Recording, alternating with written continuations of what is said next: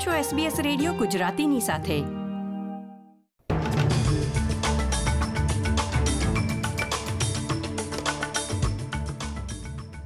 નમસ્કાર.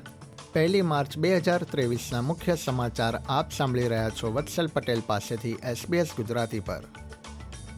પ્રસ્તુત છે આજના મુખ્ય સમાચાર. ક્વિન્સલેન્ડની યુવતીની હત્યાના આરોપનો સામનો કરી રહેલી ભારતીય વ્યક્તિને ઓસ્ટ્રેલિયા લાવવામાં આવી. ઓબન પોલીસ ગોળીબારમાં મૃત્યુ પામેલી વ્યક્તિ ભારતીય હોવાની માહિતી. અને વિદેશ મંત્રી પેની વોંગ ભારત પ્રવાસે. બંને દેશો વચ્ચે સંબંધો મજબૂત કરવાની દિશામાં ચર્ચા કરશે.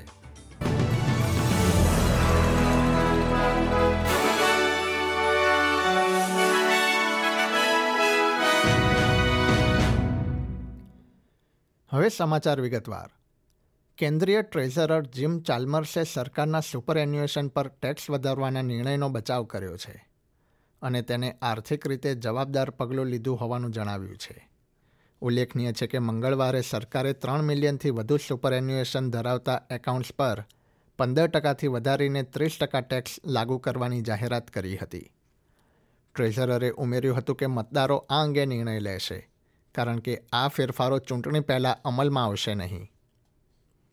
વિરોધ પક્ષના ટ્રેઝરરી પ્રવક્તા એંગ્યુસ ટેલરે જણાવ્યું છે કે સરકારે ચૂંટણીમાં આપેલું વચન તોડ્યું છે.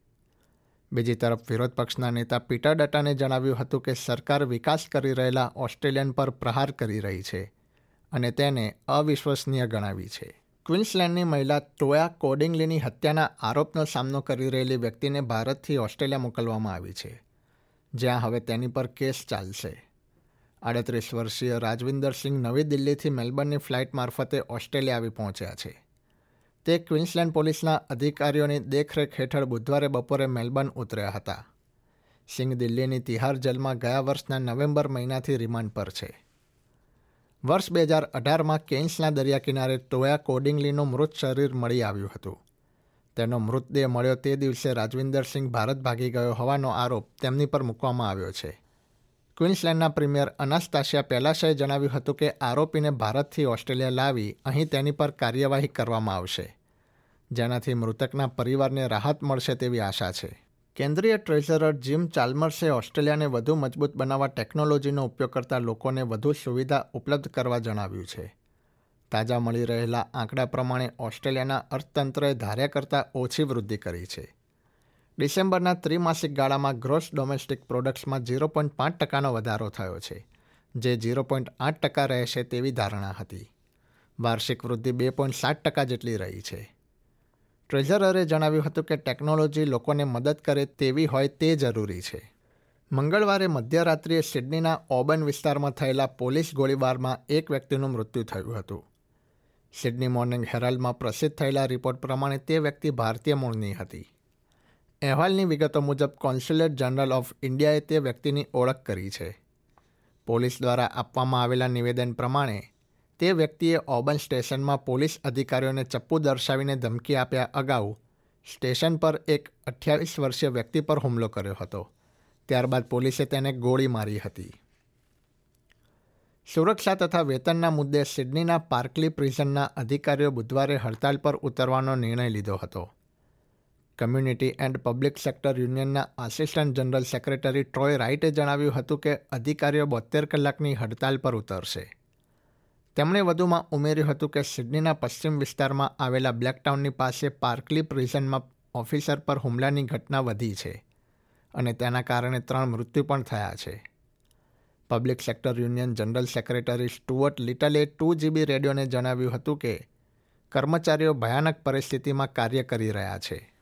ઓસ્ટ્રેલિયાના વિદેશ મંત્રી પેની વોંગ ભારત તથા ઓસ્ટ્રેલિયાના સંબંધો વધુ મજબૂત થાય તે માટે હાલમાં ભારત પ્રવાસે છે.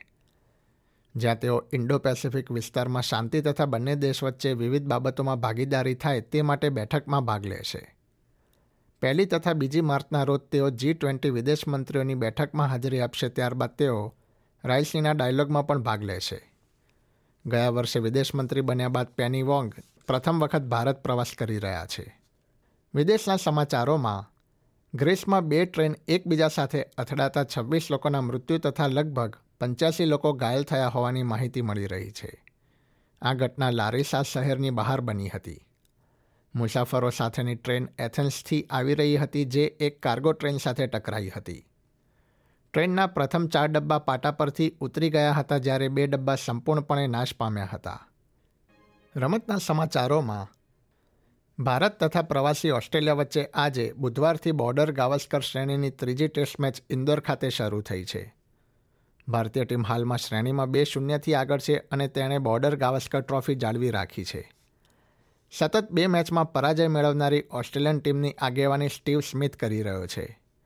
કેપ્ટન પેટ કમિન્સ વ્યક્તિગત કારણોસર ઓસ્ટ્રેલિયા પરત ફરતા સ્મિથને ટીમનું નેતૃત્વ સોંપવામાં આવ્યું છે. ભારત જો ત્રીજી ટેસ્ટમાં જીતશે, તો તે વર્લ્ડ ચેમ્પિયનશિપની ફાઇનલ માટે ક્વોલિફાય કરવા લગભગ નક્કી થઈ જશે. આ સાથે જ આજના સમાચાર સમાપ્ત થયા. આ પ્રકારની વધુ માહિતી મેળવવા માંગો છો? અમને સાંભળી શકશો Apple podcast Google podcast Spotify કે જ્યાં પણ તમે તમારા પોડકાસ્ટ મેળવતા હોવ.